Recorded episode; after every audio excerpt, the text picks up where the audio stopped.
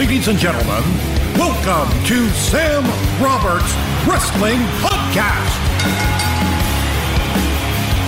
Introducing your host from New York, here is Sam Roberts. Welcome, welcome everybody. Welcome back to Sam Roberts Wrestling Podcast.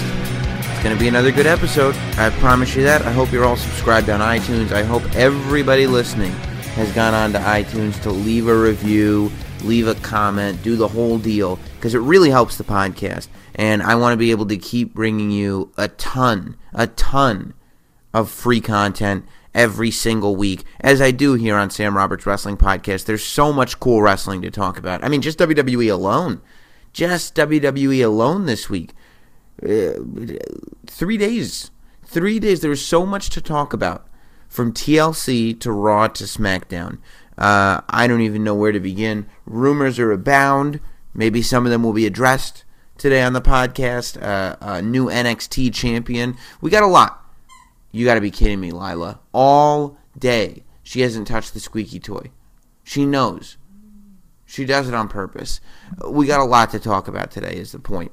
Um, but we're going to start with the interview, as always. Uh, and it's a special one for me, anyway. I got the opportunity. So, Hillbilly Jim, to me, the more you think about it, the more is a pretty big icon of a, a pretty important era of WWE. And it's the era that kind of brought everybody in my generation into the fold. It's it's the era of this is he is a big star of the era that defined what sports entertainment pro wrestling was when we were born when we were kids. You know this is the era that we looked at. So like people my age sort of started to come around. Maybe you remember the mega powers exploding you know and and after. You go like the Hogan macho warrior era was what brought a lot of us in my generation in. And as soon, as soon as we were old enough to read a word, I was anyway, the only thing I would read were wrestling magazines. It used to drive my mom crazy. I would never read a book for school. I would just read wrestling magazines and just start to learn wrestling history. And we all know about WrestleMania 6, WrestleMania 7, but WrestleMania 1, WrestleMania 2, WrestleMania 3, that era.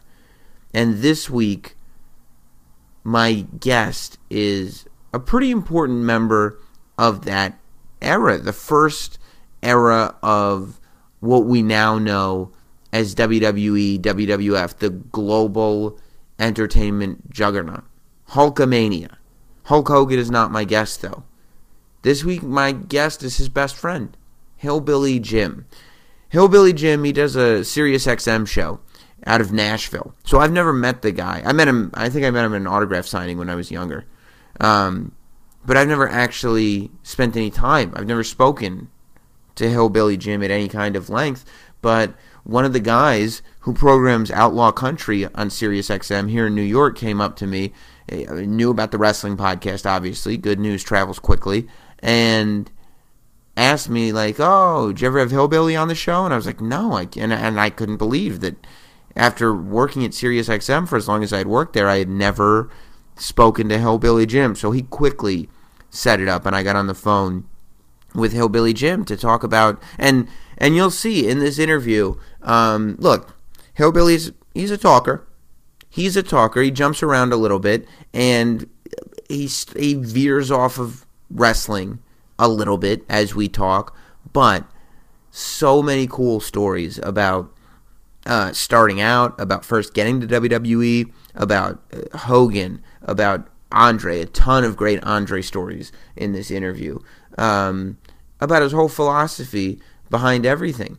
I mean, this is a guy who really he didn't never held a title, never wrestled in a big pay-per-view main event. Most famous match is probably the WrestleMania 6 man with King Kong Bundy and the four midgets or little people. They were midgets at the time, that's why you can say that.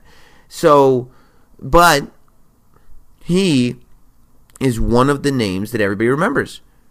He's one of the good guys that everybody remembers. And who didn't? If you had LJNs growing up, if you had the big rubber WWF figures, and most of us did, you had a Hillbilly Jim. Nobody didn't have a Hillbilly Jim. He was just a character that resonated more than most that I can think of. And so, I wanted to make sure that I had the opportunity to get him on the podcast when it was presented to me. I took advantage of that opportunity and I present it to you today. Ladies and gentlemen, for the first time on Sam Roberts Wrestling Podcast, the interview this week is Hill Billy Jim. And now, the Sam Roberts Wrestling Podcast interview. So, I've worked at SiriusXM for a few years now, and I cannot believe that this is the first time that I'm getting to speak to my coworker, Hillbilly Jim. Welcome to the show. Hey, thank you, brother, and Merry Christmas to you and all your uh, listeners out there. I hope you're having a good holiday season, and it's my pleasure to be with you today. Yeah, well, Merry Christmas to you too. I was thinking about you today, and and I kind of looked up because I couldn't remember exactly how long the wrestling career of Hillbilly Jim was, the in ring part of the career, because you know, like you're one of the characters that everybody remembers, and I almost feel like when we think back on like watching his kids, you were just there forever. But the in ring career of Hillbilly Jim was only about five years. Is that right? Well, actually, no. It was a little bit longer. I had about a ten year career, uh, uh, but but uh, but I, I did about I did I started in about 1980, late '83, early '84. And I finished up uh, at the WWE in about 1990, 91 because I had a neck surgery I wanted to get fixed, and uh, and also I had a certain time in my life, age-wise, brother, when I wanted to get out of there. And I got to tell you, I went and had this neck neck fixed, and I had a I had two procedures I could do. I had one that would have enabled me to go back and wrestle again. And then I had one I could do that would be fine, but it wouldn't. It wasn't quite as extensive. And I weighed my I weighed my odds, and I said, you know what? I think it's about time me to pack it in. But you know, I had been wrestling a few years before I got into the WWF, and uh, because I broke in down here in Kentucky, and then I went out to Calgary, Canada, and wrestled for the late great Stu Hart and the Hart family out there for Stampede Wrestling. And then for a brief time, I was in Memphis, Tennessee, and AWA wrestling for Jerry Lawler and Jeff and Jerry Jarrett rather. And my character at that time was uh, was something that never got any real national claim. It was a big name, but it was Harley Davidson. Uh-huh. So I did about I did about about ten years, and I had a certain age. As I told you, I wanted to get out, and luckily I got out right about the same time that injury occurred. And because you know you know, you know, brother, I, I had I sustained a real bad knee injury February twenty fifth, nineteen eighty five, at San Diego, California, when I was uh, working a match with Hulk Hogan, and he and I were working uh, uh, Johnny Valiant and Brutus Beefcake at San Diego Sports Arena, and I got a horrendous knee injury, my right knee, and that put me on the shelf for a while. That that was the thing that brought in those uh, other hillbilly guys like Uncle Elmer and Cousin Junior and Cousin Luke and so forth, but I got to thinking, you know, I got two knees, and I pretty much got over that, uh, thank God, and was able to have a career. But you ain't got but one neck. Right. And I've seen, I've seen guys fiddling around with those necks, and man, that scared the bejesus out of me. And uh, and I just said, you know what? Uh, I was to be honest with you, I love the business. I'm blessed. Like I'm blessed to be here today talking to you. I'm blessed to be doing almost 12 years of Sirius XM radio. But I'm gonna tell you, that is as important as your life after your business, whatever it is, especially sports. It's a it's a it's a window of opportunity, brother. You step in, and it closes pretty soon. Right. And I knew there was going to be a life, hopefully, after this business. Because, to be honest with you, I was looking for something to do when I got into the wrestling business. And I'm the kind of guy that jumps on lily pads. I'm sure you know what I mean. I like to have something new before I leave anything old. And uh, that's kind of what I, that's kind of my way of thinking. And, and you know, as it's turned out, brother, you know the deal. I've done a lot of things, and I'm sure I don't want to. I want to let you talk a little bit, but uh, but I did a lot of things around the business. Oh yeah. After being in the ring. So, Oh yeah, yeah, and we'll talk about all that. So, but when you get that knee injury, right, in February of '85, that's what a month and a half, maybe two months before WrestleMania Yeah. one. Is that? Yeah, that kept that, that kept me from doing the first WrestleMania. yeah, when you see what a big deal WrestleMania was, is was that one of the more difficult things to go through, being injured while that massive show is going on? Well, well, here's the deal. as you remember, that was the first WrestleMania in Madison Square Garden. That's when we had Mr. T there with Piper and the whole ten yards, and we had uh, I think a Liberace Muhammad Ali was there. You see, it was a new concept, this new thing they were talking about called WrestleMania. Now we weren't really sure the boys that worked for the company, the WWF at that time, we weren't really sure how this was going to pan out. If this was going to be a one-time flash in the pan thing or something, we didn't know it was going to. We didn't know it was going to have this 35, almost 40-year run.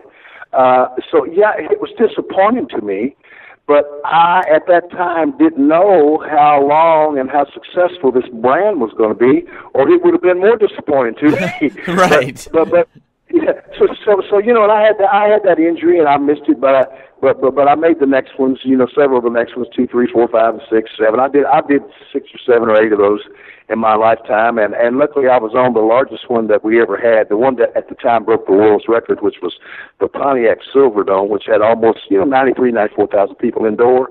Now they got more people for that this last year when we were down in Dallas.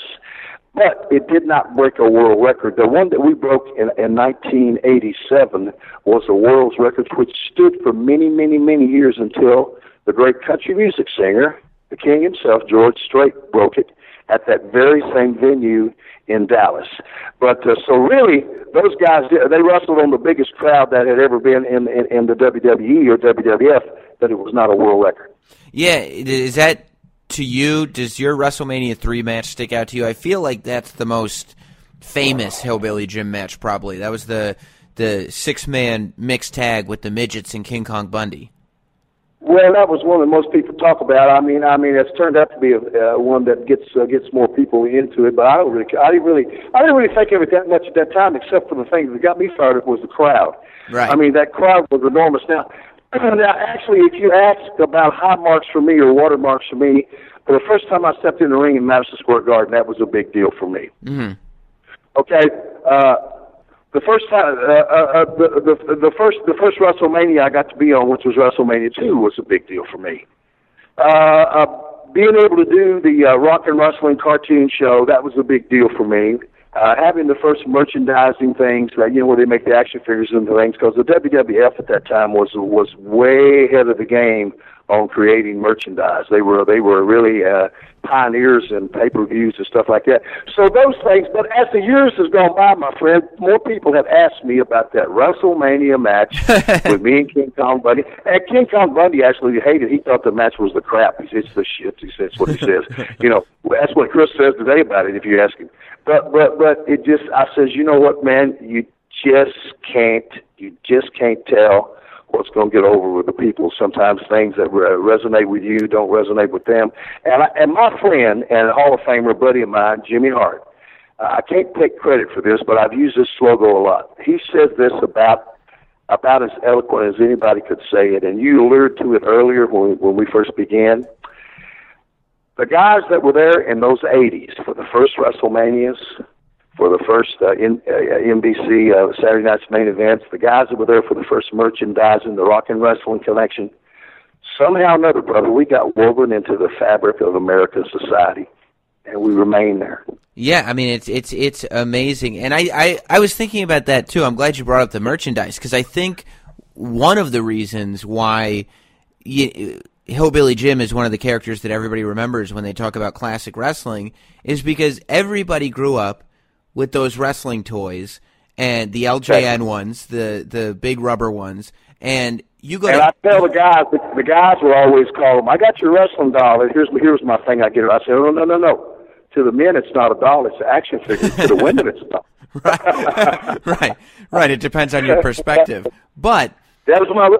yeah. You go. You go into. You go into any anyone's house. Anyone who's a grown up now, who grew up with these things, and the two toys that everybody had, whether they had a big collection or a small collection, they had three of them: Hulk Hogan, Iron Sheik, Hillbilly, And Jim. Hillbilly Jim. They they did such a good job of getting that Hillbilly Jim toy everywhere. I got to tell you, I got to tell you, man, when you're immortalized in latex, you're over, brother. but, but, but you know, it's just like you say. It's just like you say. I mean, I, I'm telling you, it captivated America because there has been legions and legions of wrestlers, good ones, great ones, in between ones that came along for us in the business, and not only in, in our business, but uh, the WWE business, but uh, the other wrestling companies too. But people have done came and forgot them. But Yeah. us that were there in the early '80s, I'm talking about. Let me just tell you, you were talking about Junkyard Dog. Mm-hmm. We're talking about the Iron Sheik, Nikolai Volkov. We're talking about Hulk Hogan, Rowdy Roddy Piper. We're talking about we're talking about Andre the Giant. You know, we're talking about George the Animal Steele. All the guys that come up in that in that in that day. It, it, it somehow or another we got woven into the fabric of America's thinking and society. And you know what? We remain there. It absolutely used to absolutely blow my mind because I'm going to tell you, and I'm not going. I'm not going to embellish this one bit. Yeah. I felt like when I left my home down here in Kentucky and went to the airport and flew to whatever shows I was going to go to, and whether I was on the tour or not, it didn't matter where I went. I was at home because people would openly, openly invite me, if needed be, into their homes to spend the night, have a meal, to take me anywhere. If I need, it, it was a, it was an amazing amount of warmth and love that I got to tell you, it's pretty much sustained to even today. Maybe not to that magnitude, but the people, as you said a while ago, that grew up remembering us, when they when they have a hillbilly Jim sighting or a, or God bless him, it was a Roddy Piper sighting or any of us guys that was in that Legends house, if they have one of those, it freaks them out. And and you know what? That is that is the most complimentary thing I could think of to happen that people remember you. Because you got to remember, that was a short window of time when yours truly, Hillbilly Jim, was in there. Yeah. But I got to tell you, I got a maximum bite of the apple at that time, and it's led me and parlayed me through so many things. I'm telling you, I was able to get a job at Coliseum Home Video selling. Uh, I was the director of sales for North America for Coliseum Video uh, Home Video uh, that did all the tapes out of New York. I had an office in New York for a short time. I had an office in Connecticut. Uh, you know, when they took it in, I was able I was able to go back and do TV commentary. I was able to go back and manage guys. I was able to do all sorts of things around there. I, I'm still, if I want to, I don't do that many of them, but they they they call me all the time and want me to go out and do autograph sessions. Primarily, brother, they're on the East Coast because that seems to be where the uh, the, the the the brunt of the uh, wrestling fans are, or the wrestling shows. But I, I'm careful I don't go too much because I don't want to go too often because when people see you too much, it means nothing to them. But I go out if I go out four, five, six, seven times a year, and I could probably go out a time or two a month easily if I really wanted to. If I worked it and do autograph shows and maybe do some of the small independent wrestling shows where maybe I get up in the ring and manage somebody, or maybe I just go to the ring and say hello to the crowd and sign autographs. But I am still able to get out and do that even to this day, my friend. It's and insane. you tell me, for the short amount of time. By the way, we're talking about you, just mentioned earlier. Uh, uh, we're brothers in crime here at Sirius XM Radio. Yeah. I have been working on the Hillbilly Jim Moonshine matinee at Outlaw Country 60. I'm going into my 12th year, brother. Man. Now you think about that. So listen, when I hear these politicians say, "Hey, let's make America great again," I got to tell you something. America, America ain't never stopped being great for me. you love it. You love it. yeah, yeah. Not bad, man. Not bad. So, Got got more than I deserved. I feel like. I got to say this to you on a personal note. Uh, uh, my friends know me, and the folks have known me for a long time, growing up, high school, and kids and people. You know, my one hope. I, I- I'm not. I, I say all at the end of my show. I say I'm, I'm not here for a long time. I'm here for a good time. But there is one thing I want everyone to remember me by: a guy that never changed. I try my best to be the same cat all the time. I love talking to people. I never rush somebody off when they when they when they come up to me, start talking to me because you know I figure I'm supposed to be there at that time. There's a reason I'm there. Right. There's a reason that person they're talking to me, and I don't discount anything. And that brings me to my next point. I live in the now. It's great that I had that wonderful past, but I, I'll be honest with you, brother. I don't talk about it very much. Other people have to bring it up because it pisses me off to go places to hear old athletes talk about all what we used to do, this and that, and this and that, and this and that. And it seems like they want that to happen again, and they want to relive that. And you know, in a lot of the cases, if you were there with those guys, you realize, man, that didn't happen like that. I was there. Well- because it's an old saying: the older you get, the greater you were. And, and, a lot, a lot of, a lot of old athletes are like that. And, and, and what I'm saying is, it's nice to have a past. It's nice to have a history, but let people talk to you about that. Don't go around and live in the past because you know 1985 and WrestleMania one, two, and three is as far away as 18.2 is. It ain't never coming back. All I can do now is hope for tomorrow and do and, and try to keep going. I'm more interested in what am I doing today, what am I going to do tomorrow. Hopefully, I don't think down the road too much because I want to live in the now. I don't want to. I don't want to burn my life up trying to get to some old age where I could retire. Because basically, my life has been a retirement my whole year because my whole life. Because if you got jobs and things you do where you don't really you mind doing it and you love it, you don't really work a day in your life. Right. Now, and I think part of that philosophy is probably because of your your lily pad philosophy, right? If you're jumping, trying to figure out what's the next thing, what's the next thing, you don't end up having to dwell too much in oh, well, brother, what happened. I was all, yeah, I, yeah, I was always the kind of guy that would watch and observe people and, and, and watch what they do. And I realized, look, if guys go out every night in the wrestling business and they party and and and and they took a draw off their money that they're going to get at the end of the week because they used to pay us weekly or every two weeks or whatever it was, and and we didn't have big contracts in those days. They would pay you per show, and they would give you what was called the agents at the shows all around the country would give you draws. So, like, so you could get four, five, six, seven, eight hundred dollars a night if you wanted to, and a lot of guys would get that money and they would go out and party. Now that brings me back to your point.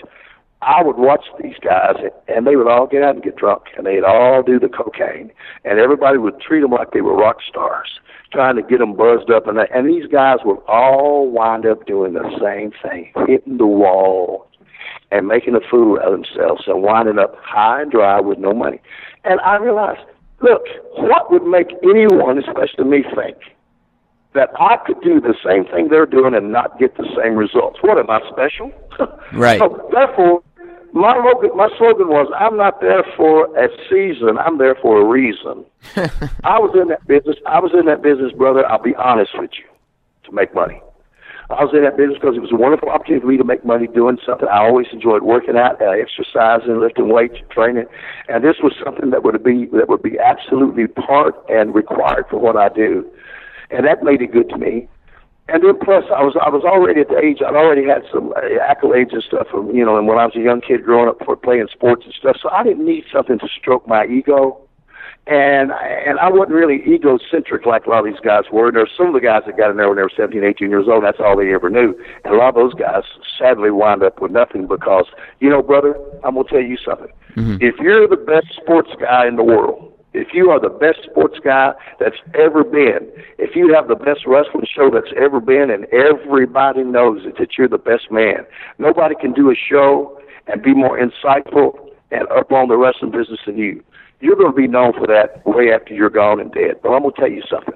If you, as an individual, only do that in your life, you live a shallow life, and I'll tell you why. Life is about doing things. Life is about getting out and enjoying life because people are going to remember Hillbilly Jim the way they remember him as they, as they do. But I've got to get out and keep on doing stuff. I'm looking forward to doing new stuff all the time. I've always got my my head up, my eyes on the road. I'm bright eyed and bushy tailed. I'm looking for something new to come along, and that's just see that works for me. And listen, you can't beat old age. Father Time has never been defeated. But I'll tell you what he'll let you do. He'll let you work with him. But you cannot push against him and do crazy things like you did when you were 20 or 25. Because, you know, brother, when you're a young man like we were, listen, I wrestled 63 straight nights one time. Wow. 63.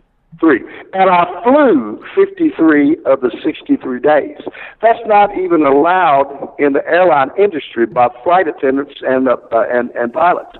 So, you know, I, I'm telling you, but I couldn't do that now at my age. I could get up there and still do what I had to do, but uh, Father Time will let you do stuff, but you're going to have to work with him. So you've got to realize those people that get out there and try to be 20 again, they always wind up hurt. How did... and uh, that's one thing. That's one thing that makes me sad seeing the old boys get up there and wrestle again, because I know they're doing it because uh, there's two reasons. There's probably money involved usually, and it's ego. Right. So then, was it was it difficult to get you to work the uh, the battle royal for WrestleMania 17? Because I thought that was great, but I just don't know if that fits into your mentality. I, am gonna tell you. I'm gonna tell you. It was it, it, it was uh, it was a little bit. Excuse me, I'm having a little water here. Uh, the WWE has always bum rushed me for years and years and years, trying to get me to get back in the ring. I could call back up there right now, and I'm 63 and a half years old, and tell them I want to work a match too. They'd have me back in the ring in a month. I'd be back in there working. But they used to get mad at me because I wouldn't get back in that ring, and they couldn't seem to understand that I didn't give a damn about getting back in the ring. I have done my thing. I have made what I'm going to make out of that business. My my my status as people remember me and legendary, whatever you want to call it, is set, and I don't want to get back in it. And that, and by the by the way, I don't have a desire to. They couldn't understand that I didn't have a desire to want to get back in that ring. Right. Listen, I had my run. It's somebody else's time now. That's just like I'm not going to bitch and moan about what young people they do, even though I don't understand Twitter, I don't understand all this Facebook, I don't understand all this weird stuff that the young folks do today. But look here, I'm not going to sit here and bitch and moan about it because that's their time. I had my time. Right. Right. I, I so I'm not at the risk of looking old and bitter. I say, man, I, I say, man, that's up, man. I don't know. Wow, boom. I don't know what you're doing. So the WWE wanted me to get back in the ring and work, but I would not get back in the ring, and so they have called me to do a lot of those things to get back in there. And uh, hey, hey, hey, I'll tell you something funny on that. Pat Patterson, now that that was at that was at the Astrodome. Remember? Yeah, absolutely. That okay, okay that was the gimmick battle royal. Yeah. And uh, and, and Pat Patterson, then when they saw me, they said, "Oh my God, we got to put Hillbilly over this. Hillbilly's going to win. we got, we got here." I said, I said, "Cool, whatever, you know, whatever, you know." And about a about an hour before we go out, he come up and says, "Jimmy, Jim," he said, "Would you mind if we put the Sheik over?" I said, "I don't care. Of course not. Uh, what, what do I care?" I said, "Of course I don't mind." And and and, and you know, and I never, I, and, and I realized the reason they did it is because the Sheik was crippled and then plus some of those guys have egos. So, so if you remember, when we come out, when they when we come out, if you roll the tape back, I got the biggest pop of anybody that came out. Mm-hmm. When I come out of curtains, because I still kind of look like I'm supposed to. I look like the old right. Everybody, everybody else looked like death fucking warmed over. it was like Jesus Christ, look at these guys. I mean, I mean, go somewhere, put a shirt on, whatever. Well, anyway, we got in the ring and we start doing our thing, and the first damn thing that happened is either Michael Hayes or Nikolai Volkov. Both of them uh, were never the greatest workers. I mean, they're okay workers in the ring, but clumsy. And you know, when you're older like that, you go to do things that you could do 25 years ago, and it just ain't there, right? Mm-hmm. So one of them threw a damn kick and hit me in my left middle finger. That's my guitar playing hand. That middle finger does a lot of work on chords, and you hit a lot of strings. And it jammed my finger. That son of a bitch is even jammed today. That big knuckle in the middle is wow. because one of them idiots kicked me, and I said, "Jesus Christ, Michael Hayes, we ain't been in the ring ten seconds. I mean, do you have to? and, I mean, I, I mean, just don't even know what you're doing." So anyway, if you if you'll remember, that match come down to it was three of us: myself, Sergeant Slaughter, and the Iron Sheik that's that, that was the final of that uh, that match, and then they tipped me over. And then when they t- when when, Sergeant Slaughter somebody tipped, tipped me over, I think uh, I think Sheik went, went over and tipped him over. So both of us go out one time, one two, and Sheik won because the Sheik couldn't hardly walk. Remember? Right. Yeah. No, I remember. He couldn't. He had, his knees were all shot. Well, that's when Bobby Heenan said he, it was WrestleMania 17. Bobby Bobby Bobby Heenan said, um, if you listen to the so he says, uh, he says, well, the way the Sheik is moving, if you don't get to the ring pretty soon, it's going to be WrestleMania 27. so, so do you get back uh, there? Do you get back there after that, like, and talk to Michael Hayes and go, "What are you doing? You kicked, you almost kicked my finger off." Jesus Christ! Yeah, because we went to a party. Uh, we had a party after that somewhere down there, uh, down down down Houston there. Uh, at the hotel, and I remember, and and, and I saw Mike, and I said, "Jesus, Mike or Nikolai." I said, "What are y'all doing in there?" Jesus, I said, "I'm running for my life in there." I said, "Just stay on the ropes, get in the corner." I mean, you guys, I said, "Stay out of the middle." See, you know, you, you know, in a battle royal like that, the, the number one thing you don't want to do is get out of the middle because somebody or somebody will back crack you or somebody will leg dive you from the back and you'll get a football energy like a crackback.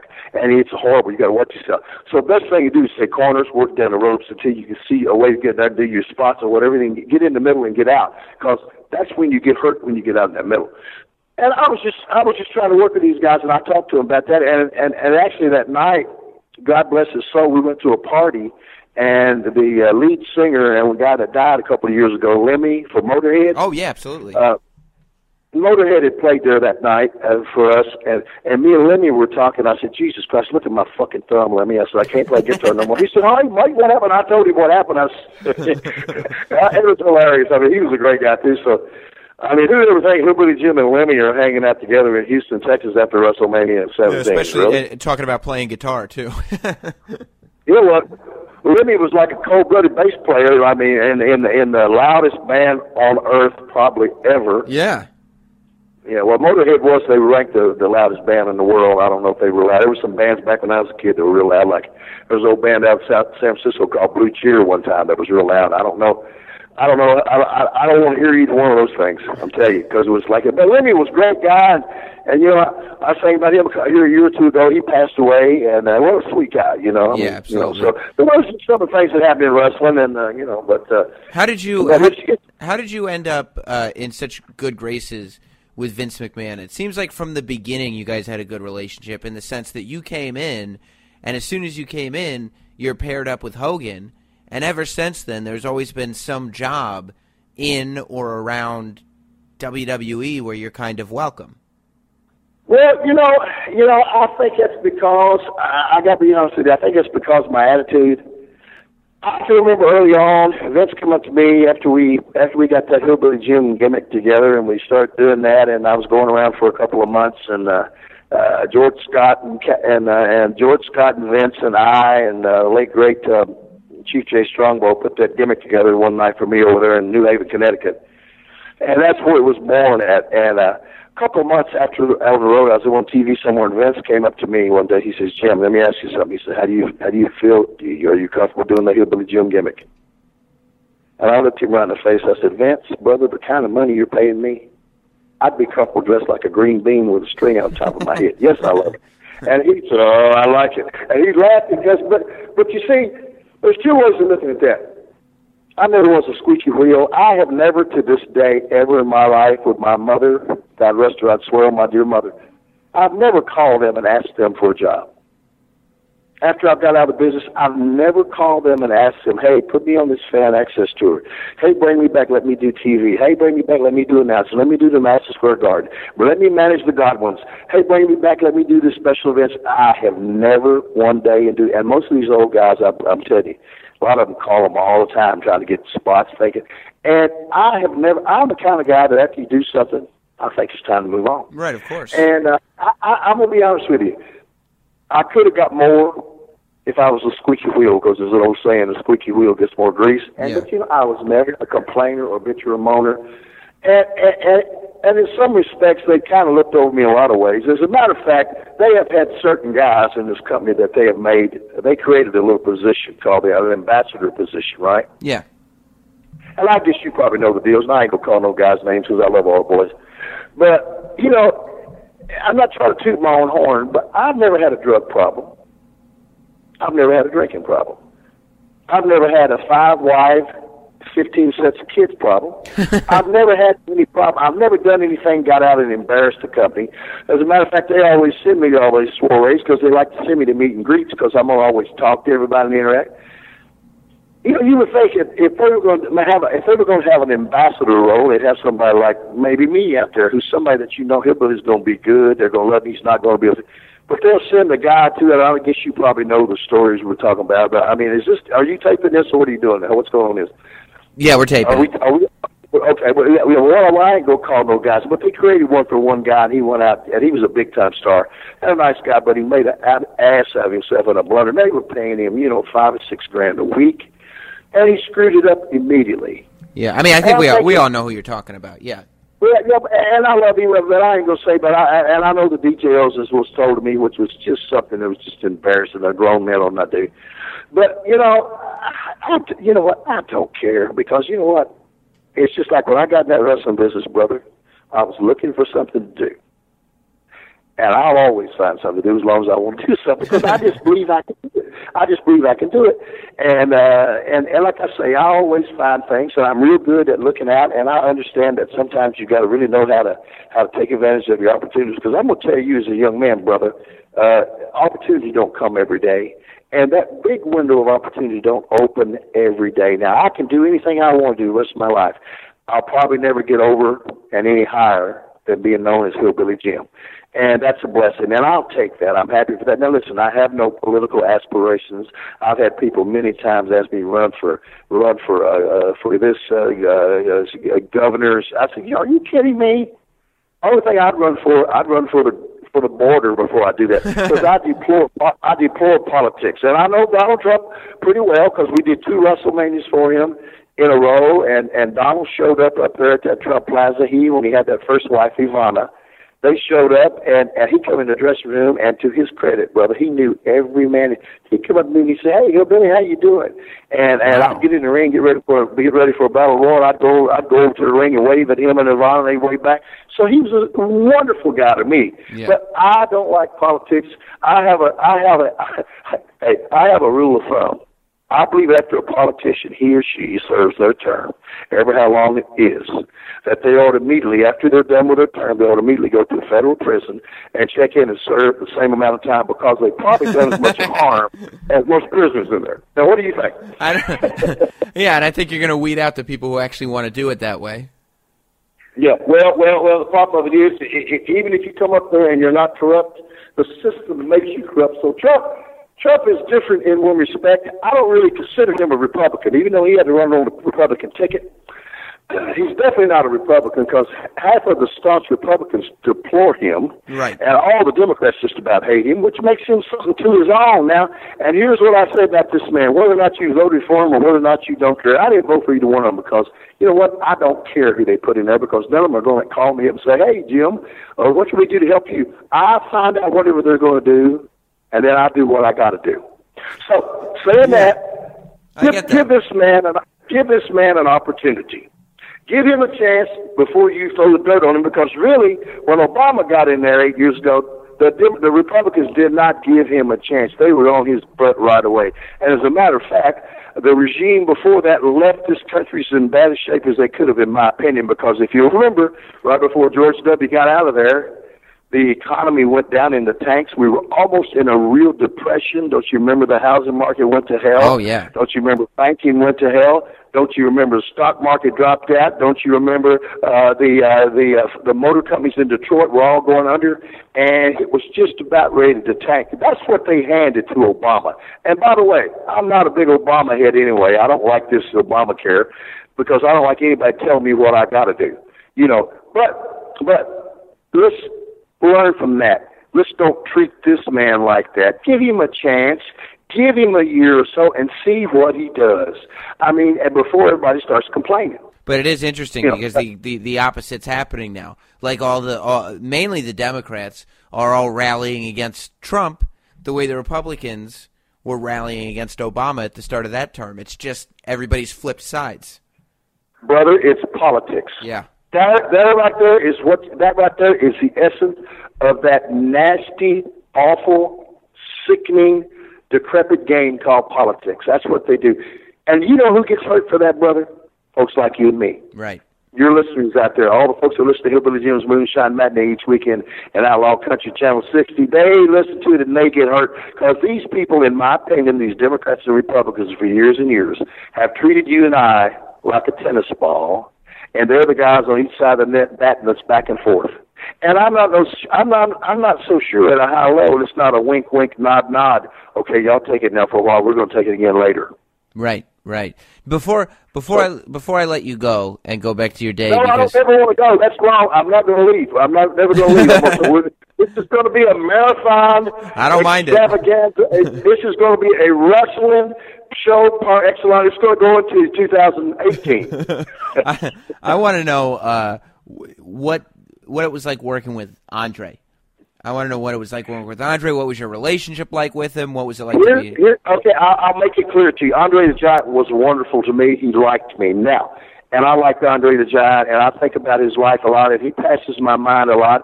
And that was one of the what you call here's a wrestling term that's one of the hot spots of being in the wrestling business for me is to be able to be and know the real icons of the business like Harley Race, Andre the Giant, You know, even a young macho man, Randy Savage, who I was kind of influential in bringing him up there from Tennessee, uh, because I brought Jimmy Hart in and gave him the, got him in there, and then, and then he brought he brought Macho Man.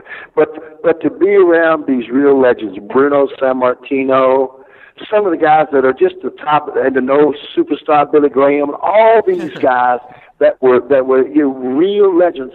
And and Andre, of course, was very misunderstood. And if he liked you, he was wonderful. If he didn't like you, brother, watch out. He wouldn't give you time of day. For instance, he didn't like Uncle Elmer, that mm-hmm. big old guy I brought in called Uncle Elmer. Sure. Uncle Elmer was kind of a jerk off, you know. And and and Uncle Elmer, Bobby Heenan came to me one time. Who Bobby Heenan is one of my favorites. I wish he was better in his health. I love him to death. He's one of the smartest, wittiest guys God ever put on the earth. Yeah. He said to me, he says, he'll Hillbilly, he says, Elmer, come over to me. And Elmer come over to me, and Elmer says, Bobby, why don't Andre like me? and Bobby says, Well, Elmer, how do you know he don't like you? He said, Because he told me he didn't like me. I said, Al, I said, now let me tell you something, brother. You're in the danger zone with him because the biggest money and the most fun just about I ever had in the wrestling business, if you remember back, I wrestled with Andre the Giant, myself, tagged up with a manager, Captain Lou Albano. Now get this. Ah. And our opponents were King Kong Bundy, Big John Studd and their manager Bobby Heenan. we did those six man tag matches. We did them in the, just the biggest cities. We did them in L.A. We did them in San Francisco. We did them in the Garden. We did them in Philadelphia. We did them went to Miami, Chicago. We just did the big cities with them. And I had the most fun because Studd and Bundy would jump on me and beat the hell out of me. I'd start the match, just like I owed them money or something. and just because they knew what was fixing to happen. And then we get, and then we get, we get the two managers in. It was hilarious. And then finally, when I give the hot tag to Andre, he would come in and beat the hell out of Studd and Bundy. And I'm talking about he would chop John Studd so hard, John would cower like a little girl. He chop, and then he would take Chris uh, King Kong Bundy. He'd grab him by that damn singlet that he had, that big old singlet that Chris. He pull him around like a rag doll, and he'd throw him in the corner on Studd, and then he'd run in and smash them both. And of course, I know we were working a little bit, but it looked like it really hurt. And then that'd be the match. That'd be my whole match. And I was making like you know a ton of money a week doing that. But Andre was Andre was a great friend of mine in that respect. I miss him. I like him a lot. Uh, and, and let's let me tell you something. I've wrestled against him before, and I wrestled with him before. It's much better to wrestle with him. I, one time, one one time he got in John Studd's head so bad, right, that John had to go start seeing a psychiatrist. What was he? Because John had this thing. He'd go out and say, "I'm a real giant," and he just did that and say, "I've I've slammed Andre and all that stuff like that, and I can't be slammed." And Andre, you know, even though we were wrestling to wrestling, Andre had a big big ego like that, and Andre didn't like it, so he was he would beat John John up pretty bad. So finally, John one night we were in Madison, Wisconsin. I'm back there getting dressed, right? I don't know who I'm going to work with. Andre comes over to me, puts his hand on my shoulder. He says, "Hey, boss, you're working with me tonight." I said, "Oh, great," because John Studd left. John just took off. He he cracked. He had a mental breakdown. He left, so I had to wrestle Andre around, which meant any time that you're going to bring a substitute in, right? Yeah. To wrestle, the substitute always wins because if you don't, you'll piss the people off, right? Oh. Because they're expected to see, they're expected to see Big John Studd wrestle Andre the Giant, right? And if people at the gym shows up, they'll say, "Oh," and then, and then they expect you to beat me. So I'd always I'd get to beat him. I'd top him every night. But I would lay them punches in on him because he because if Andre if you start throwing them little fly punches at him, he would beat the hell out of you. I, and his body his body brother was like beating on a damn refrigerator or something. It felt like a big cow's body. So I lay them punches. I mean, I bend him over and I do them big punches. And uh, he even told me one time his back was hurting me. He said, "Hey, boss," he said, "Would you lighten up on them on them uh, them forearms?" I said, "You got it." Because I, I didn't want to hurt him. Now, his back was bad, so if he would hit me, knock me down, I'd take a bump. I would get right back up at his feet and crawl right back up his knees. That way he would have to bend down. I was helping. He knew I was helping him, right? Right. So I come right back to it, and he appreciated that. But uh, and I, I and by the way, he's gone, and I tell you who else is gone. Uh, uh, Ray Traylor's gone. You know, you know, uh, The uh, the big boss man. Yeah. And one night, uh, one night, one night. Let me tell you what happened. We were in a show one night, and the big boss man was on the card, and uh, and Akeem, Akeem the a Dream was on there. You know, big Akeem, uh, the one man gang. Yeah. And they called him Akeem the Dream. Okay, they had him dressed up in an African suit. Well, and I was going to work Andre in the main event, right? Well, let me tell you, the planes got messed up, and I had to go back out, and I had to work against Ray Traylor, and I, and I got to be him match. And then I come back out, and I had to wrestle about two matches later. I had to wrestle Akeem the Dream, and I beat him. And then Andre, I come out and wrestle Andre, and Andre get disqualified, so I beat him, so I go back and dress him. I said, I must be the toughest son of a bitch in the world. I beat the three biggest fuckers on earth. And they were, all Andre was laughing, but the other boys were mad at me. I said, I'm just, I said, I'm just joking. Come on. so anyway, uh, God bless Andre. Uh, he was a wonderful guy. Had kind of a sad life because uh, you think about this, he couldn't go nowhere. You can't hide that, brother. You know, you might be able to put a hat on or maybe put some more clothes on to hide if you're a big guy, disguise yourself, but you can't hide seven foot two, five hundred pounds. Right, of course. Can't, yeah, he's got to be him everywhere. Yeah, yeah. Can't hide that.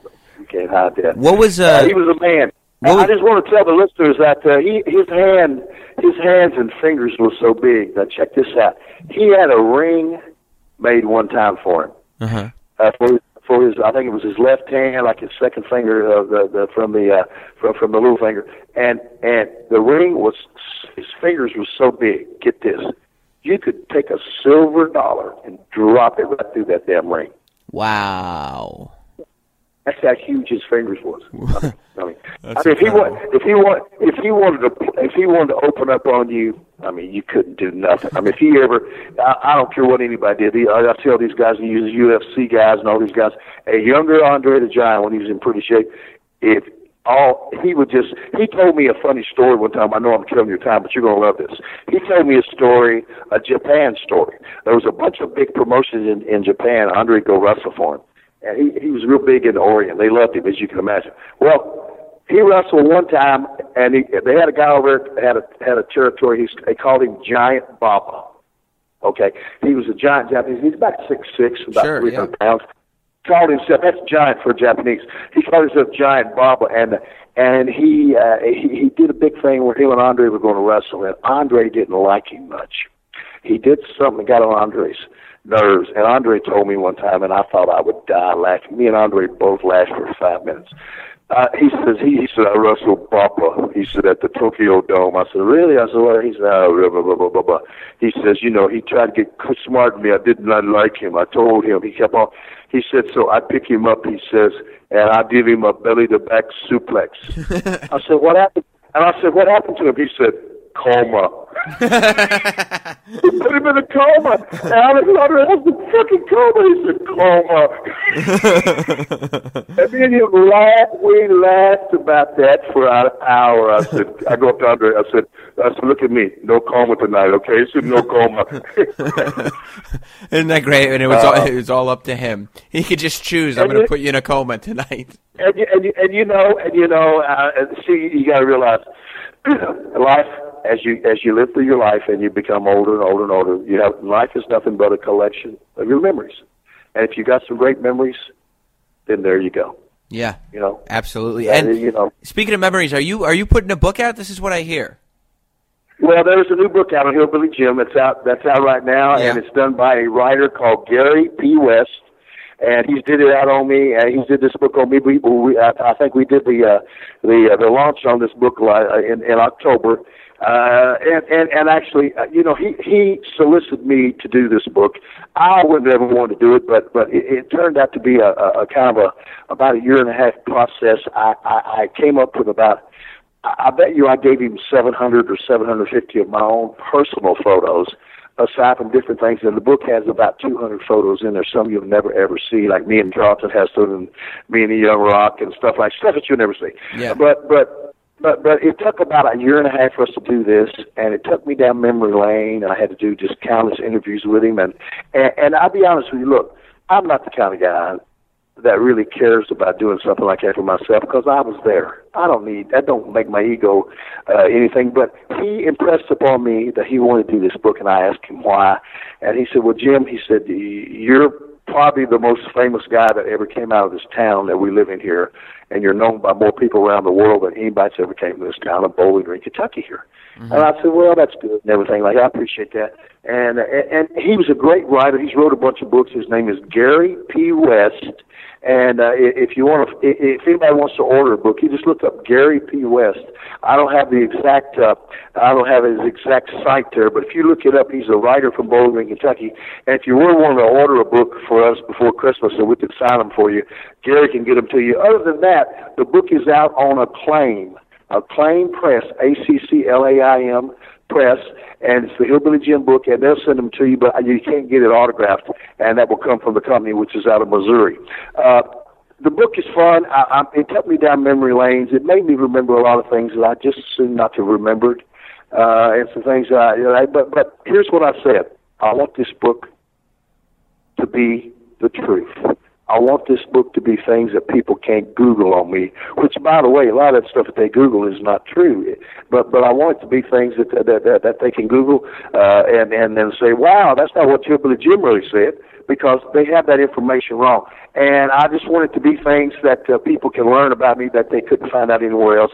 And so I have a lot of stories in there, and and we've we've had a lot of fun doing that. And uh, so it's a new book out. And I'll be honest with you, it's quite an honor for me because uh, I, I, I just just found out that next week my city I'm from wants to bring me down and and they want to make it they want to make a honorary hillbilly Jim Day uh, wow. in my city here, which is nice. And uh, I've got a and, and to be honest with you, I've couple got a couple of colleges and universities. So this is the thing that I really probably am most proud of.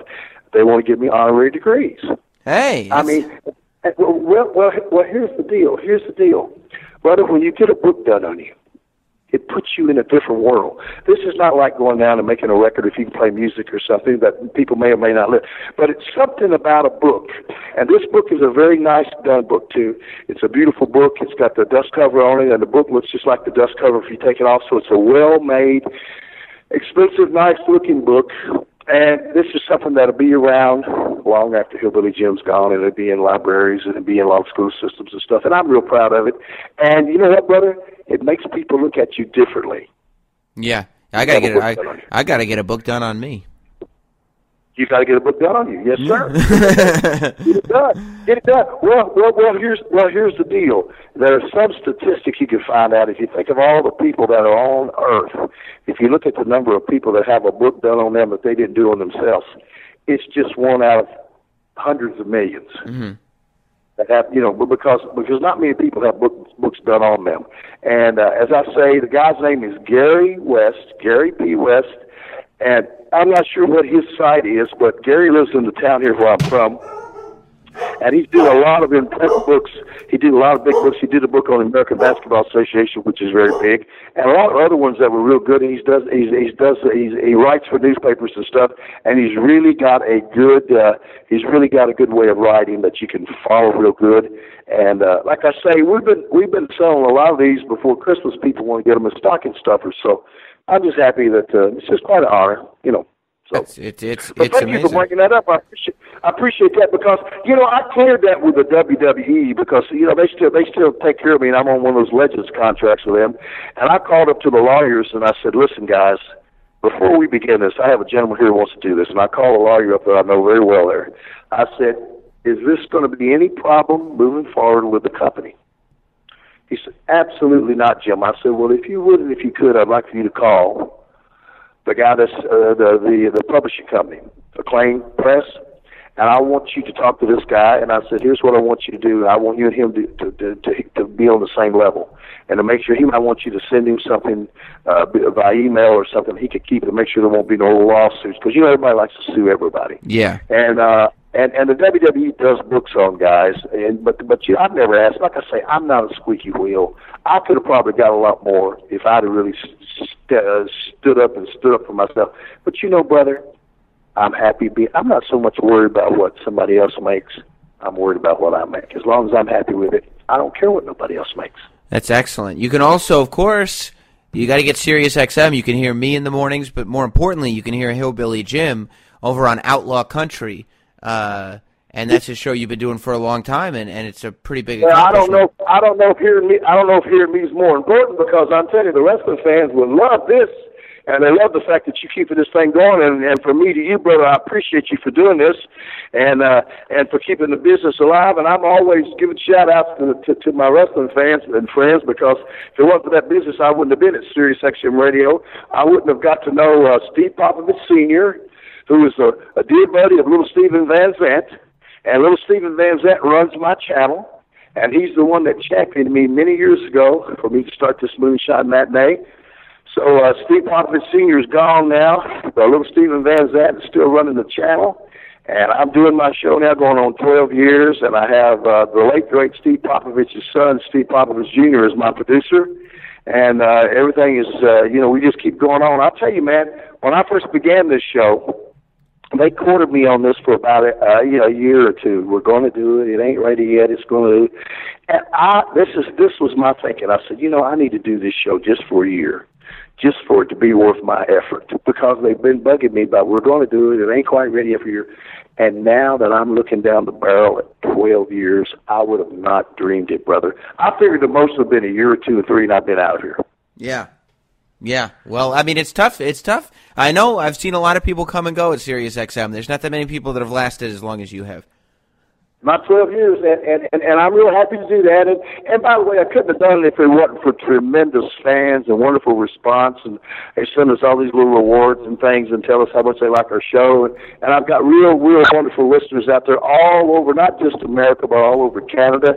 And I get people to pick it up off the computer just like you do in different countries, and we get response from them. And that's heartwarming for me because, uh, you know, you, you just don't ever know who you can, uh, you just don't ever know who you can impress or who you can make feel better. And you know, with this business that we're in, you can paint a picture with your voice. Right. And that's kind of what I like doing. That's the way I remember radio when I was a young guy. I can remember those DJs and those guys taking you to places and making you think about things that could make you just drift away. It wouldn't matter what kind of place or circumstance you were in. That guy talking on the microphone like you do, brother, and I get a chance to do, we can uh, we we can reach out and touch people, and we can help some folks in ways that sometimes, brother, we don't even know we do. Well, Hillbilly Jim, it's been great. Next time you're in New York, we got to do it in person. And uh, yeah, good luck with everything, my friend. Well, listen, thank you, and remember, don't go messing with a country boy, and take care of yourself, and uh, and to you, brother, and all your listeners. I want to wish you a wonderful, safe, Merry Christmas and a great, Happy New Year. We got new things happening in 2017. Let's just get all behind it and see if we can get this done. Whew, I love it. I love it. Thanks a lot, man.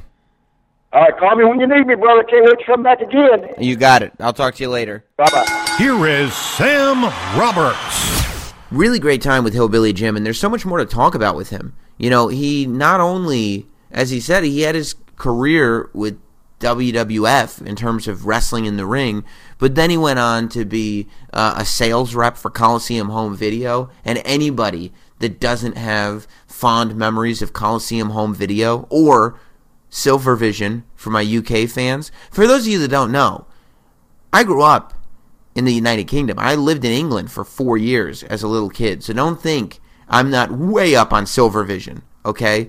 But all the American wrestling fans who didn't have Silvervision, they know all about Coliseum Home Video. And eh, that that name alone has to give you goosebumps for how retro it is. But he was a sales rep for Coliseum Video. He was the host of the WrestleMania Access Autograph Tour that would go f- from shopping mall to shopping mall for WrestleMania 20 and 21 and 22 and 23. He did Legends House. He's done all this stuff. So, uh, still, uh, even after about an hour of talking to him, a lot more to talk to Hillbilly Jim about. And I'm sure at some point we'll get to talk to him again. But definitely let me know what you thought of that interview by tweeting me at not Sam whenever you get the chance this week, because um, you might not get a chance. You know, there's a lot of wrestling that's on television, and when you're not watching wrestling, you're gonna have to find something good to watch. And I've got good news. Jason Bourne is out on home video. That's right, and you can watch that. I would, it's a great movie. Matt Damon returns, returns to his iconic role in Jason Bourne, now available on 4K Ultra HD and Blu-ray combo pack. Uh, here, Jason Bourne in DTS:X technology for the most immersive, lifelike audio experience available at home. It's been 10 years since Jason Bourne walked away from the agency that trained him to become a deadly weapon when former CIA operative Nikki Parsons hacks into the agency database to uncover evidence about its illegal black ops program, she discovers new information about Jason Bourne's recruitment that alters his understanding of the past. Join Matt Damon in the next chapter in Universal Pictures' Bourne franchise, which finds the CIA's lethal former operative drawn out of the shadows. Get Jason Bourne with DTS:X sound at Amazon today, rated PG-13, maybe inappropriate for children under 13 years old, but hey, you want an action-packed movie, hit up Jason Bourne and you can get it at Amazon. Uh, and of course, you can use the Amazon link at notsam.com when I post the uh, podcast each and every week. Uh, I don't know. I, I, guess it's not technically a state of wrestling item because it's not wrestling news, but it, personal politics aside, and I think this podcast is absolutely about putting personal politics aside. If you're still sitting there thinking about politics while this podcast is on, you're missing the point. Okay, this is our escape from the world of politics. But if we're just looking at what's going on in the world as a wrestling fan, news broke at the time, just minutes before I sat down to record this podcast. Linda McMahon is officially going to be part of Donald Trump's cabinet. To me, it's amazing news. The idea that Linda McMahon, a member of the McMahon family, is going to be part of Donald Trump's cabinet. Do you know how many WrestleManias that have been involved in that cabinet now? You've got Donald Trump, who not only hosted WrestleMania 4 and 5, but took place at, at WrestleMania 23 in the Battle of the Billionaires. Then you got Linda McMahon, who was a McMahon in every corner at WrestleMania 16. She was a, a, a very much involved in the Shane McMahon Vince McMahon WrestleMania match for control of WCW. Do you remember she came out of her coma, out of the wheelchair? It was amazing. Uh, now, the fact that she came out of her wheelchair like that for WrestleMania leads me to believe that maybe she should have some kind of job in National Health Services or something, because she certainly knows something about recovering from a coma. But she is uh, she's she's part of Donald Trump's cabinet. I don't know if she's going to move to Washington D.C. I don't know what it entails. I don't think she's moving into the White House, but she's I guess in charge of small business uh, for this White House. Which, honestly, if you look at WWE and what Vince and Linda McMahon did with that company, it's it's hard to say she's not qualified. You know, when you take a, a, a company like WWE that was this family made thing, it was this thing that, that Vince bought from his father and turned into something much, much bigger and eventually turned into a global entertainment phenomenon that is now a publicly traded company. Um, I think the fact that she was right there building it with him, let's not forget she was in charge of the company for a while. Uh, I would say she's qualified. And I think WWE is actually a great example of an American small business succeeding. So I'm excited that there's a McMahon uh, that close to the White House. And, and uh, hoorah! And let's keep pushing forward on the eventual takeover of the McMahons. This is going to be the McMahons America. The WWE is taking over America, and then it'll be coming around the world. I love it. I love it. They always said they were taking over, and boy, oh boy, are they. Enough with the. I mean, that's about as political as we're going to get on the podcast. Let's get into the state of wrestling. It's now time for this week's State of Wrestling.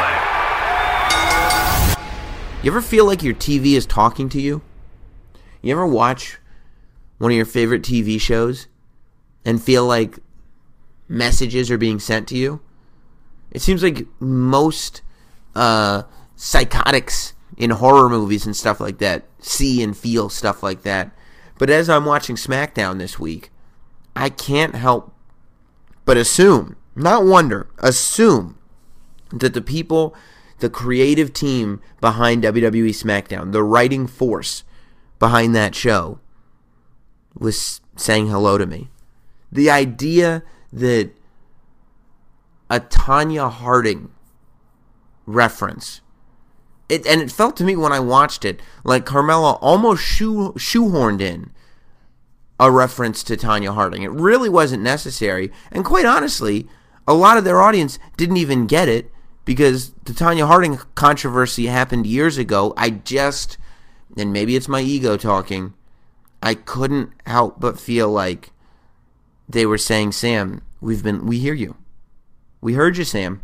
we were listening to Sam Roberts Wrestling Podcast. Carmella says that Natty Tonya Hardinged Nikki Bella. This is what I said from the minute Natty was announced as a Survivor Series uh, uh, coach for the women's team. Now I don't know. I, I, I I've spoke to Natty since then, and I said to her that that's what I wanted to see, and she she did pull me aside and said, "You just wait. Um, there'll be some there'll be some tricky stuff happening." So maybe that's that's Natty saying, "Hey." Remembering that and saying, "Why don't you mention Tonya Harding?" Or that's the writing team just listening to the podcast and being like, "What's up, Sam? We see you." Then the fact that that the Miz, after my millennial Miz rant on the podcast last week, comes out and offers a participation award to Dean Ambrose. Come on, isn't that a little close? I don't have any inside information. I feel like that's a little close. Granted, it's the opposite. You know, I said that the Miz should be the one like accepting that award, but still, it's really on the nose to what we've been talking about. To watch those two things happen on one episode of SmackDown, I can't help but assume that there's there are people there saying, "Hey Sam, how you doing, buddy?" That's what it felt like to me. Like the people behind SmackDown were going, "Sammy, what are we doing, pal?" And I'm going, "Not too much, not too much." I was yelling back at my TV, going, "Hey, good to see you too." My wife comes in like, Sam, what are you doing? And I go, they're talking to me.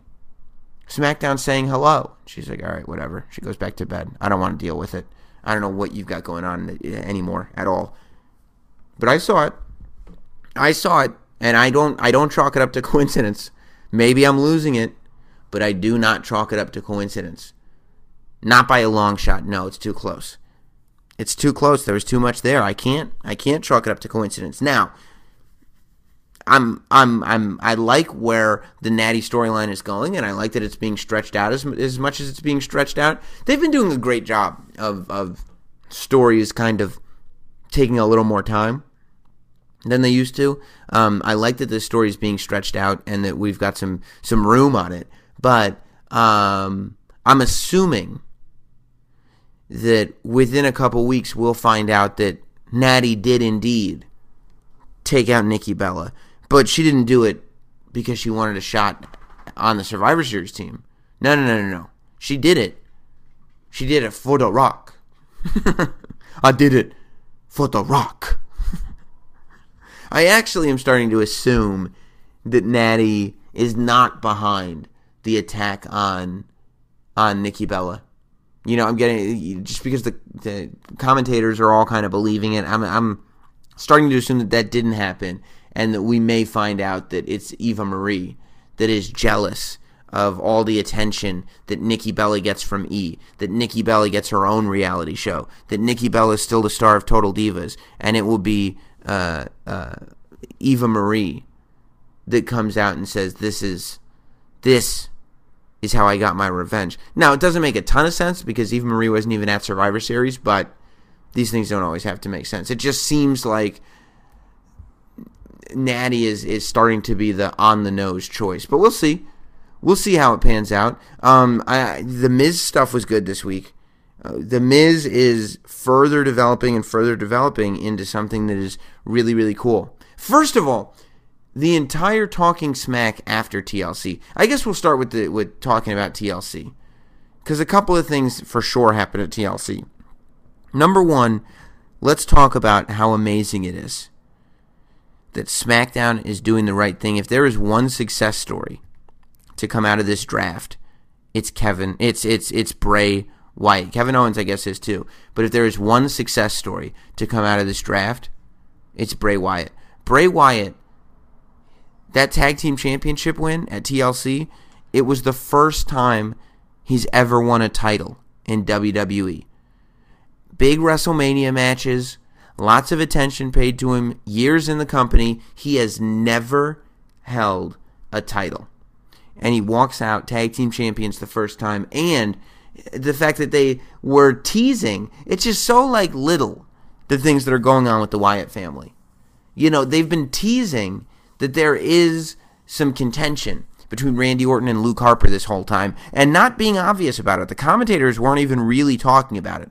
But there was always this thing where Luke Harper would look at Randy Orton weird, like they would walk to the ring and Bray would be looking forward and Randy would be looking forward and Luke Harper would be looking at Randy.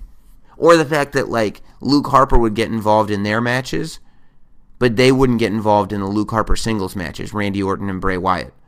Little things were happening where you were like, "Oh, they may be planting the seeds for this this thing where Randy Orton and Bray Wyatt are the Wyatts and Luke Harper is being ignored and then he goes solo." But the fact that they put the titles on Luke. First of all, if you watch TLC, there was a very real moment between Bray Wyatt and Luke Harper. Go back and listen to the podcast uh, that Katie and I interviewed uh, Bray Wyatt. It was at WrestleMania Radio Row this year, and we talked to him about, and it's right there on the iTunes feed. If you just go and scroll down, you can find all every podcast. There's almost what what is it? A hundred over 110 podcasts are all there. Whenever you want to download them, they're all for free. But go back, get that podcast, listen to it, and listen to the way that was right after Luke Harper got injured. And he talks about it, and he talks about how bad it was for him. And he's being real, you know. I think that that starts. Uh, Bray Wyatt, the character, started to strip away a little bit, and the man started to come out as he talked about Luke Harper. Because I, I, I think he considers Luke Harper a brother. And there was a very, and you can tell that Luke getting injured and slowing down the progress of what was going to happen was very upsetting to him. Because number one his friend got injured but number two he didn't he doesn't he didn't want to do what was happening without Luke. So there was a real bond between those two guys and there's this moment at TLC if you watch it when Bray puts the title on Luke when he grabs him by the head and he says something and I have no idea what he said but it was this very real kind of we did it moment, which I was I just really like to see because it was real life and it was two dudes that were like, yes, we because they have worked so hard to finally get rewarded for something. Bray and Luke Harper have worked so hard trying to make things work, trying to put things over the top, like just working and pushing and pushing and really coming up with adversity a lot. Really having to make up for a lot of losses. Really having things not go the way that it could have gone. It has not been an easy ride for those two. So I think it meant a lot. And there was a very real moment between those two that you should go back and look at because uh, it was great. And then Randy putting the other title on Luke Harper's shoulder was like it was it was it was very poetic and I thought it was uh, great. You know, it was this moment where the Wyatts come together as a family. This is the first title success that the Wyatts have had, and just all things considered, it was a long time coming. So I was very, very happy to see Bray Wyatt and Randy Orton win those tag titles, and again, having them be dominant on SmackDown this week was just such a good step in the right direction. I just loved it. I love seeing it, and I'm I'm happy about it. Um, what else happened at the pay per view? Alexa Bliss is women's champion. I'm a fan of. Uh, I I really enjoyed. I got some heat on Twitter, but I really enjoyed the Nikki Bella Carmella match. I thought it was. I mean, you know, the fire extinguisher finish was a little bit silly, but beyond that, I thought it was super hard hitting. I thought it was. Uh, they both worked super hard. Like I, I thought it was a good match, and it definitely captured my attention. The ladder match between The Miz and Dolph Ziggler was great. Uh, I, I love that the Miz still the pay per view was a great pay per view, and the fact that the Miz ended, we know what do bad guys do? They they kick the good guy in the dick. That's what they do historically. The mailbox is where the bad guy kicks the good guy, and that's what happened at the pay per view, which is what you want to see. You don't want to see it, but you want to see it. You know what I mean? And finally, the AJ Dean match was a classic for sure, for sure. Um, I you never want to see live footage edited, but I probably wouldn't mind them going into Adobe Premiere or something and and trying to color AJ Styles butt cheek blue to match his tights. That wasn't the best thing in the world. And and and God bless him. They tried to shoot around that big hole in his cheek, but it wasn't going to happen. You know, that was that was going to be part of the show. But what did I say? What did I say a week or two before the pay per view? If you turn James Ellsworth heel, he's not going to have long left on his run. Now, uh, I still don't necessarily take that back. I, they're doing great with him. I, I thought, and this gets me to talking smack after the pay per view. Talking smack after the pay per view was great. The whole every guest on the show. The Baron Corbin was awesome on it. Uh, I think the Miz was on it. Yeah, yeah, the Miz was on it and he was great. And then uh, the James Ellsworth. Yeah, yeah, I loved the ending of the Miz and Daniel Bryan shouting at each other and the show just ending. Like it didn't. There wasn't this sort of bow. There wasn't a resolution. It just they cut it off because these guys wouldn't stop yelling at each other.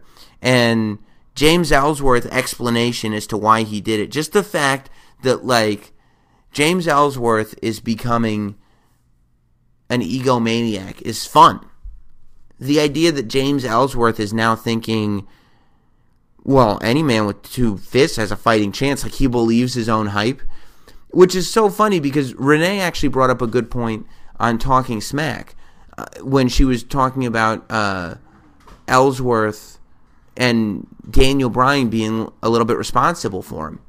Because I think that is something to explore, and I like that they're exploring it is that this idea that for a long time, for weeks, James Ellsworth was talked about like, uh, oh yeah, let's give him a chance. We all love James Ellsworth. Let's put him in the main event. You know, Shane McMahon was all about it, making him the mascot. Daniel Bryan was all about, you know, putting him in the main event and him interfering and everything. And what happens? You've created a monster that blew up in everybody's face. You've created a monster that believes his own hype. Now you've got a guy that doesn't understand that all of his success is a goof. Like, this is even better than that Carrie finish, right? This is even better because I was always afraid that we would get to this situation where James Ellsworth has a bucket of pig's blood poured over his head during a WrestleMania main event or something like that. Like, they're all going to laugh at you, James. But this is even better. This is like if that movie Carrie, if Sissy Spacek or I guess if you're younger, Chloe Grace Moretz, had decided that she was like a hottie. You know what I mean? Like if if if Carrie had been like, wait, I am one of the popular girls. Like instead of turning into Carrie, James Ellsworth turned into Lindsay Lohan in Mean Girls, where he's a plastic now.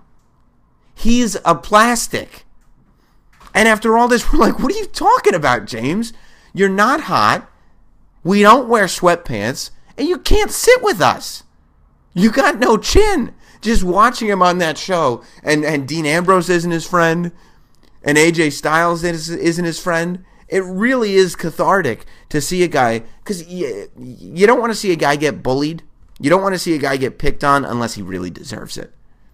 And James Ellsworth is being turned into a guy who really deserves it.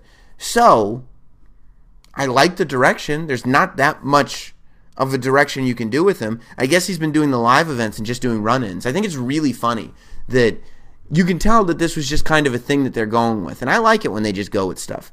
That this isn't long-term thinking because eh, like I've said before, when they did it with 123 Kid, they knew he was a great wrestler. And so once he kind of joined the main roster and stopped being a, a, a enhancement talent, he wrestled matches. He wrestled matches at house shows. He wrestled matches at TV. Like he had opponents. He won titles. He did the whole thing. James Ellsworth is never going to win matches. You know, he's not good. He's not gonna. He's not gonna win matches. You know, he's kind of just like a, a a goof. But I think it's a really original idea that he doesn't know he's a goof. That he's the only one that actually thinks he's the man. You know, we and and this is what we do this goes back to, to the culture that we live in. What do we do? We reward people and reward people and reward people, and we don't like to criticize people. And we let James Ellsworth think that he holds three victories over AJ Styles. Dean Ambrose is sitting there congratulating Ellsworth on his three victories over AJ Styles. The reason he's doing that is to get into AJ's head. What he doesn't realize is the whole time he's doing that, he is blowing up the ego of this delusional guy who's not even thinking about the fact that, oh, yeah, we're getting into AJ's head. He's thinking about the fact that, yep, Dean's right. Dean Dean's correct. I'm the man. I beat AJ three times. And you're going, no, James, that's not what this is. That's not what we're talking about. So I'm I'm I like where the storyline's going. Uh, you know, by the time this thing blows up, there isn't anything you can do. He's got no friends left.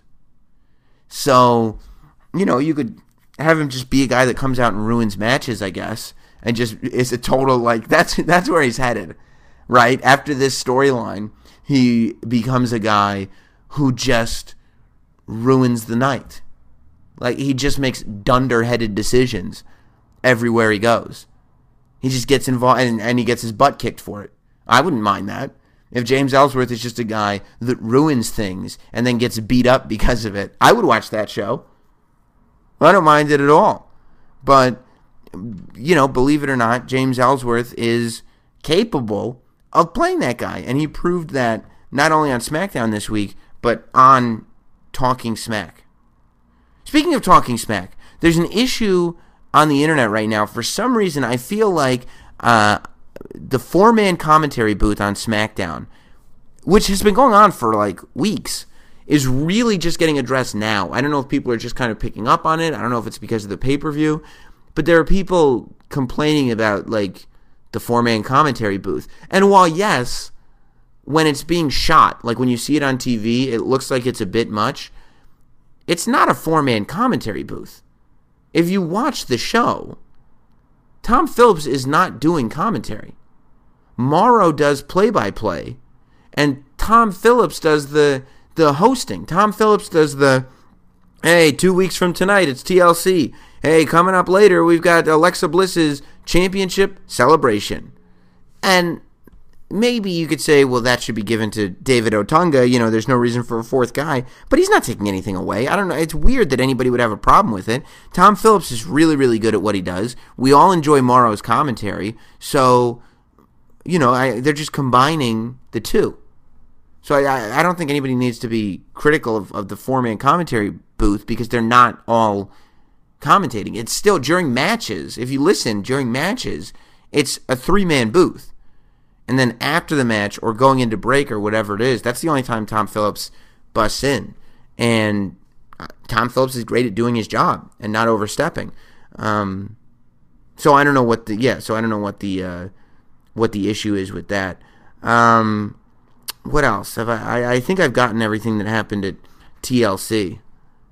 I I just I could see I could James Ellsworth coming in and just ruining people's matches and then getting beat up is not a bad Ellsworth. It's not a bad Ellsworth. Um, and Nakamura, Shinsuke Nakamura won the NXT title over the weekend. They were doing house shows in Japan, and they put the title back on Nakamura. I understand why they do it, they and and why they changed the title between, I think Finn Balor it was, and Samoa Joe at a house show. Wasn't that a Boston house show that they did that out? Like they're trying to get uh, uh, people to go to the house shows. They're trying to get live attendance up, uh, which I like, but um, I don't like the titles being switched around. You know, NXT, all NXT, I almost felt like for a while was not dissimilar from the Ring of Honor World Title, where it had a little more prestige, and the idea that Samoa Joe is about to already be a three-time NXT champion, it starts to drift towards yeah, what the WWE Championship is. So I, I would prefer that they don't switch around the title as much, and that goes for the Women's Championship too on Raw. Um, and I'll talk about that in moments. But you know, I'm like I said after Takeover, I, I can watch Samoa Joe and Nakamura go at it forever. I just don't want to see the title get switched back and forth and back and forth and back and forth. Like I, I, I, I like the idea of Nakamura really having to have a quest for the title more than like because even if he loses it again and has to have a quest, it's like okay, now he's on a quest for his third title. It's one thing to be like, I had the NXT championship, I lost it, now I'm fighting for it. Like I'll I'll buy that.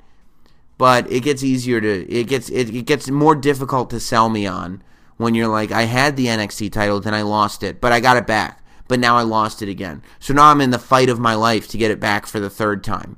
Well, I mean, you know, you kind of had two shots at it. I start to lose sympathy at that point. You, have had it twice. If you can't hold on to it, then maybe maybe you need different goals. like that's that's the way life works, I think. But um, but yeah, you know, I'm sure the match was great. I didn't obviously get to see it because I wasn't in Japan, but I would encourage you to go to NXT live shows. Speaking of live shows too, I I, I I'm bummed I didn't get to go to Ring of Honor Final Battle uh, because I had other things to do on Friday. But I watched the i pay per view and it was a great show. I mean, Ring of Honor puts on really good pay per views. Uh, I think it's very cool that Steve Corino is going to. I think he's supposedly headed towards the Performance Center as a trainer. That's the internet gossip that I read. So I, and I think that that's a, a great move. i am a huge Steve Corino fan from back in the King of Old School ECW days, and I think he'll have a lot to contribute there, not just in the ring, but uh, he's a guy. Steve Corino is a guy. For those of you that didn't watch ECW, Steve Corino is a guy that when the ECW originals started to leave, when when the Ravens and the Sabus and the Sandmans of the world and the Tazes of the world started to leave for, for greener pastures, as it were, Steve Corino is one of the guys that kept that. It was that next generation that kept interest in the product, and it was guys like Steve Corino and Justin Credible and Lance Storm and Rhino. Like all those guys were so important to the history of ECW because it was guys like that, along with Tommy Dreamer that and, and Rob Van Dam, that kept that company alive. And when I mean alive, I mean they didn't miss a beat. They were able to to lose their top guys and keep going because of what Steve Corino and Justin Credible and all those guys were doing. Um, and his promos were so on point. He was he was the one of the more entertaining guys in that company, and he doesn't really get talked about. And I think one of the reasons he doesn't get talked about is because his run came after the Sandmans and the Ravens and the Sabus of the world. And I, I, I you know, I, I think that that's a little unfair. I think that that's an era that definitely needs to get talked about in terms of ECW because most companies would have crumbled. Most companies would have crumbled after losing their top guys. It's like in WWE, if you lost, well, yeah, you know, Bret Hart and Shawn Michaels get a lot of credit and deserve a lot of credit for being able to keep the company afloat after the steroid scandal, after Hulk Hogan, Warrior, Macho, all those guys left, after the big WCW raid, even after they lost uh, um, Diesel and Razor and One Two Three Kid, it was it was Shawn and Bret that were the pillars of that company, and I feel like Steve Corino is one, is, is a Shawn and Bret type of guy for ECW. So I think he's going to be a great thing. What I think was so interesting about Ring of Honor Final Battle was the appearance of Broken Matt Hardy. Broken Matt showed up on the big screen at the end of the show to challenge or or to to to to do whatever to start a, a program as it were with the Young Bucks. And Ring of Honor is like, Lord, it's been cool, right? Ring of Honor is like the cool promotion. Ring of Honor is is the future. It's next. It's like, and and they're doing it again. There's already rumors of WWE rating Ring of Honor again in a couple early next year, and I wouldn't be surprised because there's a lot of talent there. Uh, and and I think that Ring of Honor is going to be able to keep rebuilding, and that's going to be the reputation of Ring of Honor. They're just uh, a, a place that is able to cultivate the best in independent wrestling and put on the best shows and prepare people to be future champions. I'm a big proponent of Ring of Honor. But the fact that Broken Matt Hardy showed up, a TNA creation, and he didn't get booed out of the Hammerstein Ballroom. In fact, quite the opposite. He got a huge ovation. Just him being on the video screen. He wasn't even in the building. Just him being on the video screen got a huge ovation. It really tells you that TNA has the potential to create cool stuff in wrestling. TNA has the potential to create stuff that cool wrestling fans, the internet wrestling fans, that independent wrestling fans will pay attention to, that the internet will pay attention to, that the, the world of pro wrestling and sports entertainment will pay attention to. but it doesn't happen.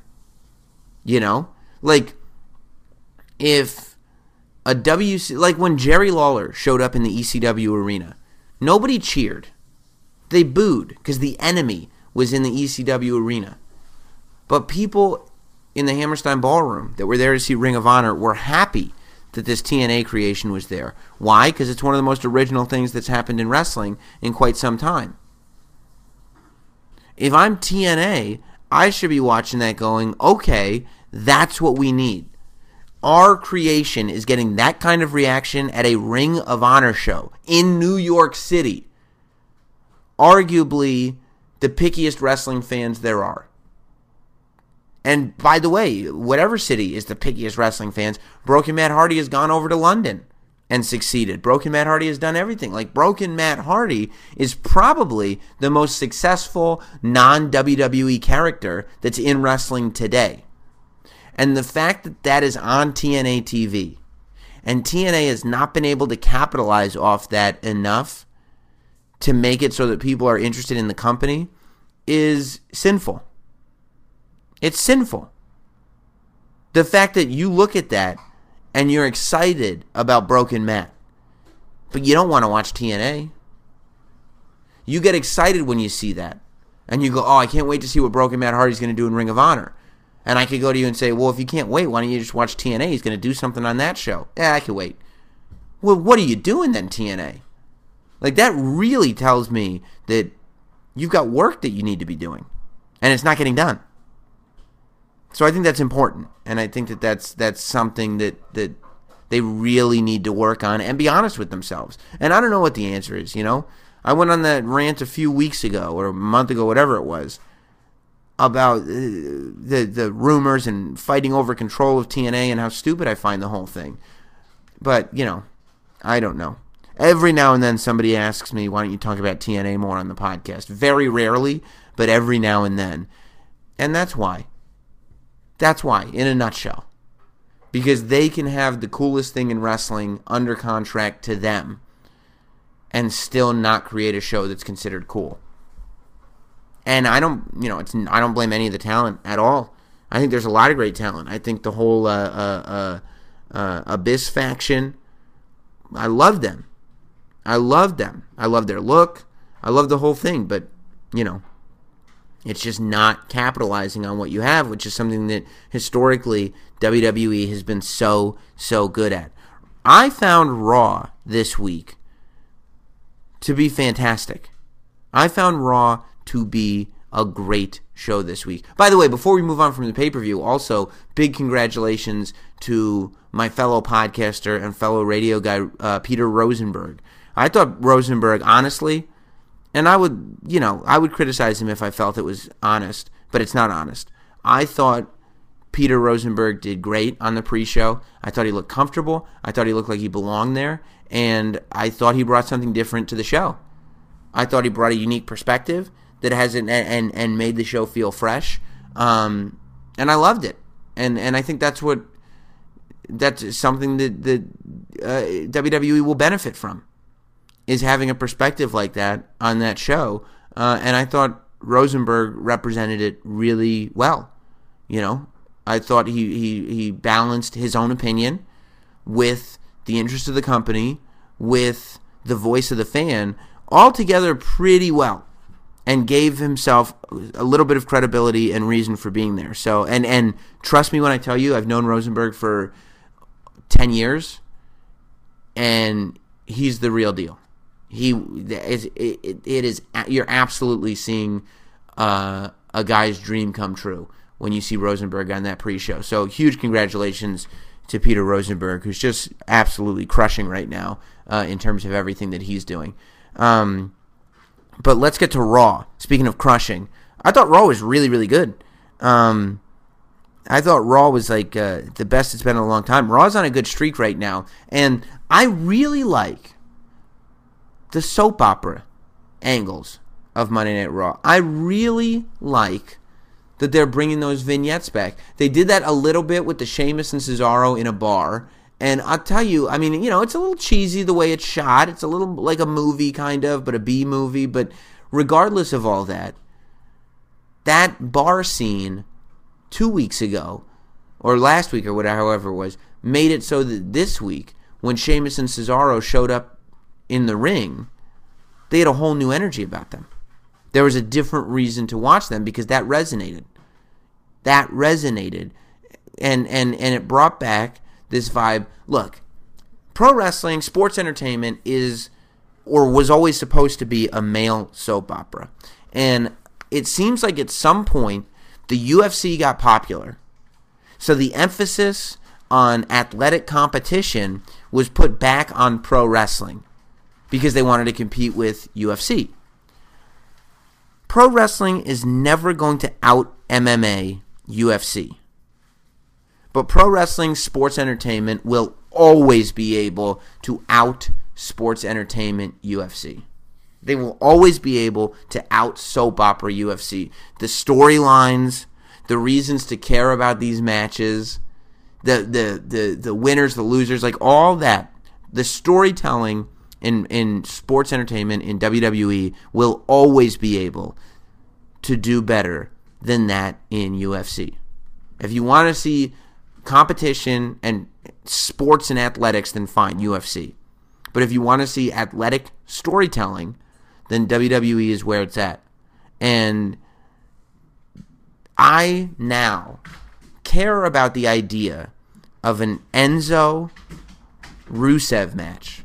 Enzo versus Rusev is like a throwaway match on Raw. But because of that hotel scene that happened this week on Raw, I'm interested in seeing that match. I think it's cool. I really like that.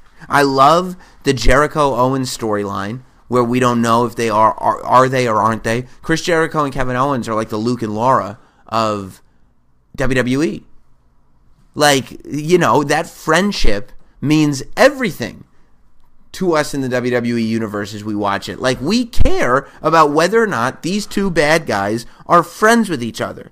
And that is where Raw is really winning right now, is in that sort of long term soap opera storytelling. So I, I, thought that that was such a great addition to Monday Night Raw, and it was great seeing the Big Show again. I think that they probably brought him out so that it because he's gone on a, a, handshake tour, I guess, with uh, tribute to the troops. So maybe it ups his profile a little bit, but it's also like that's what they should use him for. And I didn't like that. Like people were like, "Oh, you know, he turned like three times in that match because the Big Show is just the Big Show. He's a separate entity.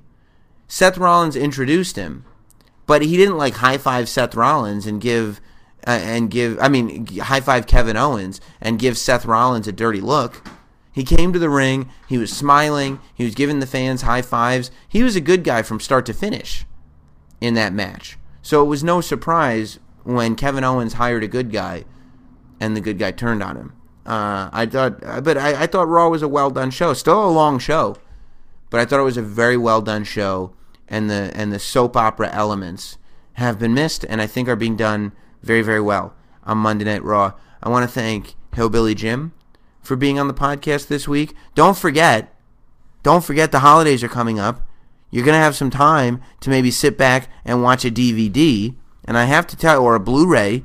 You don't want to watch a DVD. That's outdated technology. But I have to tell you that Matt Damon uh, is returning to his iconic role in the movie Jason Bourne, and that movie is now available on 4K, Ultra HD, and Blu-ray.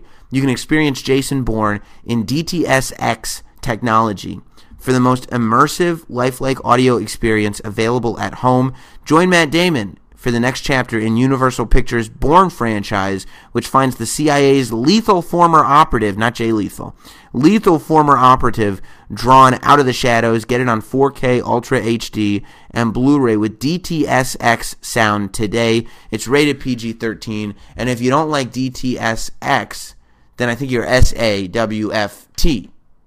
Soft? All right, guys. I will see you next week. Don't forget to subscribe, like, rate, review. Check the YouTube channel. I just posted uh, the interview with Daniel Bryan from last week. That video is up at youtube.com slash notsam. Um, as far as the rumors, uh, my name popped up in uh, some some of the uh, wrestling rumor websites over the last week or so. Uh, I don't have anything to tell you yet, but keep checking my social media. All right? All right. I will talk to you next week. Goodbye. Thanks for listening. Thanks for listening. Follow at Not Sam on Twitter, Instagram, Facebook, and YouTube. And subscribe for free to listen every week to Sam Roberts Wrestling Podcast. Whether you're a world class athlete or a podcaster like me, we all understand the importance of mental and physical well being and proper recovery for top notch performance. That's why I'm excited that Unifyd Healing is sponsoring podcasts on the Blue Wire Network. Unifyd Healing is a new and super innovative global network of wellness centers powered by Energy Enhancement System, or EE System. If you haven't heard of the EE System yet, then you'll want to listen up. This technology promotes wellness, deep relaxation, purification, and rejuvenation. Wherever you are across the globe, access to a center is easy and affordable. Interested in experiencing the EE System technology for yourself? Go to unifydhealing.com slash bluewire to learn more and find a center near you. That's unified, U-N-I-F-Y-D, healing.com slash bluewire. No material or testimonials on the Unifyd Healing website are intended to be viewed as medical advice or a substitute for professional medical advice, diagnosis, or treatment. Always seek the advice of your physician or other qualified healthcare provider with any questions you may have regarding a medical condition or treatment and before undertaking a new healthcare regimen, including EE system.